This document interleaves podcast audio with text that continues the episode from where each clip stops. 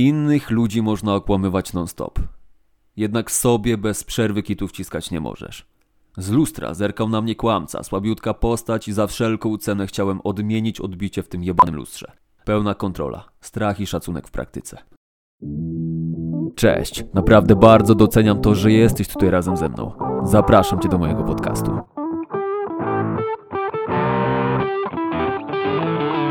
Dzisiaj druga część absolutnego bezwstydu, czyli nieustępliwość, strach i szacunek. I na początek, jeśli słuchają mnie teraz moi chłopcy, czy ktokolwiek teraz tego słucha, musicie zrozumieć, że wy codziennie walczycie o życie marzeń albo życie przeciętne. Generalnie jest albo albo, czyli albo marzenie spełnisz, albo marzenia nie spełnisz. Dlatego trzymam za was wszystkich kciuki, szczególnie za moich podopiecznych, żeby wasza nieustępliwość w dążeniu do jakiegokolwiek celu nigdy nie zgasła, chłopaki. Także powodzenia.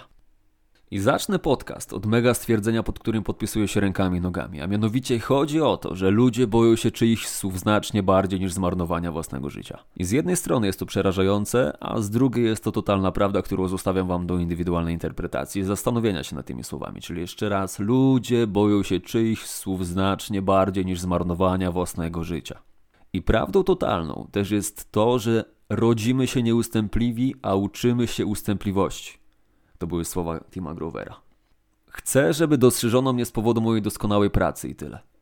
Kiedy ludzie wyzywają mi od dupków i synów, a tak się zdarza, biorę to na znak tego, że jestem na poziomie, którego nigdy nie będą w stanie osiągnąć ani utrzymać.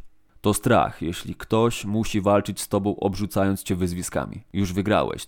To znaczy, że nie ma innego pomysłu na rywalizację. To, z czym się utożsamiasz, kontroluje ciebie, a to, z czym się nie identyfikujesz, kontrolujesz ty. Nie da się wejść na szczyt nie depcząc innych. Ale wymiatacz wie, gdzie stawiać kroki, żeby nie zostawiać śladu. W końcu nigdy nie wiesz, kiedy znów będziesz potrzebować tych ludzi. To, że się boisz, nie oznacza, że jesteś palantem. Chcę jednak, żebyś prezentował się jak osoba wzbudzająca szacunek, a nie niepewny siebie dupek, który wywyższa się ponad innych, żeby poprawić swoją samoocenę. Bo strach nie jest problemem, ani lęk nie jest problemem. Bycie sparaliżowanym przez strach i lęk jest problemem. I teraz kolejna sekcja ból, cierpienie jako napęd. Innych ludzi można okłamywać non-stop. Jednak sobie bez przerwy kitów wciskać nie możesz. Z lustra zerkał na mnie kłamca, słabiutka postać i za wszelką cenę chciałem odmienić odbicie w tym jebanym lustrze. To był David Goggins. Bo my generalnie jako ludzie boimy się tego, że będziemy cierpieć i sposobem na to jest samo zaakceptowanie tego, że się boimy. Automatycznie zmniejsza się strach. Nie musimy z tym walczyć, możemy po prostu zaakceptować fakt, że się boimy i pogodzić się z tym, rozumiejąc jego intencje, jako potężna biologiczna pierwotna siła, która jest w nas i która próbuje nas chronić. To może brzmi absurdalnie, ale jest cholernie trudno się bać, mieć obawy, wątpliwości czy zły nastrój w momencie, w którym nauczymy się doceniać sam fakt, że żyjemy. Nauczymy się doceniać wszystko w koło i nauczymy się doceniać również swoją niedoskonałość. I tutaj przykład Tima Grovera, legendarnego trenera koszykówki, m.in. trenera Michaela Jordana. To historia pewnego zawodnika, podopiecznego Grovera, który chciał jak najszybciej wrócić do treningów. Jednak Grover, widząc jego stan zdrowia, zabronił mu tego. I tu cytat z książki. Człowieku, nie możesz powstrzymać mi przed graniem, powiedział. Czujesz się tak pewnie? Tak, czuję pewność. Przez chwilę tylko patrzyliśmy na siebie. Pamiętaj, że ci goście są ode mnie wyżsi o jakieś 30 centymetrów i mogliby rzucić mną na drugi koniec boiska. Jeśli jednak by to zrobili, musieliby się upewnić, że nie żyję. W przeciwnym razie wstałbym i poradziłbym sobie z nimi sposobami, których nie są w stanie pojąć. Dobrze, powiedziałem. Dzisiaj widzimy się po raz ostatni. Zostawiłem go samego z piłką w ręku. Wieczorem zadzwonił, przeprosił i powiedział, że zrobimy to po mojemu. I to jest właśnie w pewnym sensie strach szacunek i zaufanie. Bez względu na to, kim jesteś, częścią Twojego sukcesu będzie wytypowanie ludzi, którzy mogą pomóc Ci w dotarciu do celu i umieszczeniu wszystkich najlepszych elementów układanki na właściwych miejscach. Bo emocje Cię osłabiają. Najszybszy sposób na to, by wypaść z drogi, to pozwolić emocjom na przejęcie kontroli nad Twoimi działaniami. To był również Tim Grover.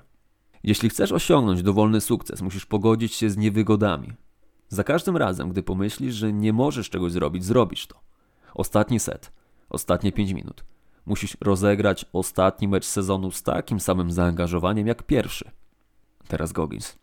W Navy SEALs nauczono mnie raz na zawsze, że ludzkie ciało zdolne jest robić co najmniej 10 razy więcej niż zakładamy. I to jest prawda. Tylko jeśli jesteś wystarczająco twardy mentalnie, to jesteś w stanie przechodzić przez kolejne przeszkody i bariery jak rozgrzany nóż przez masło.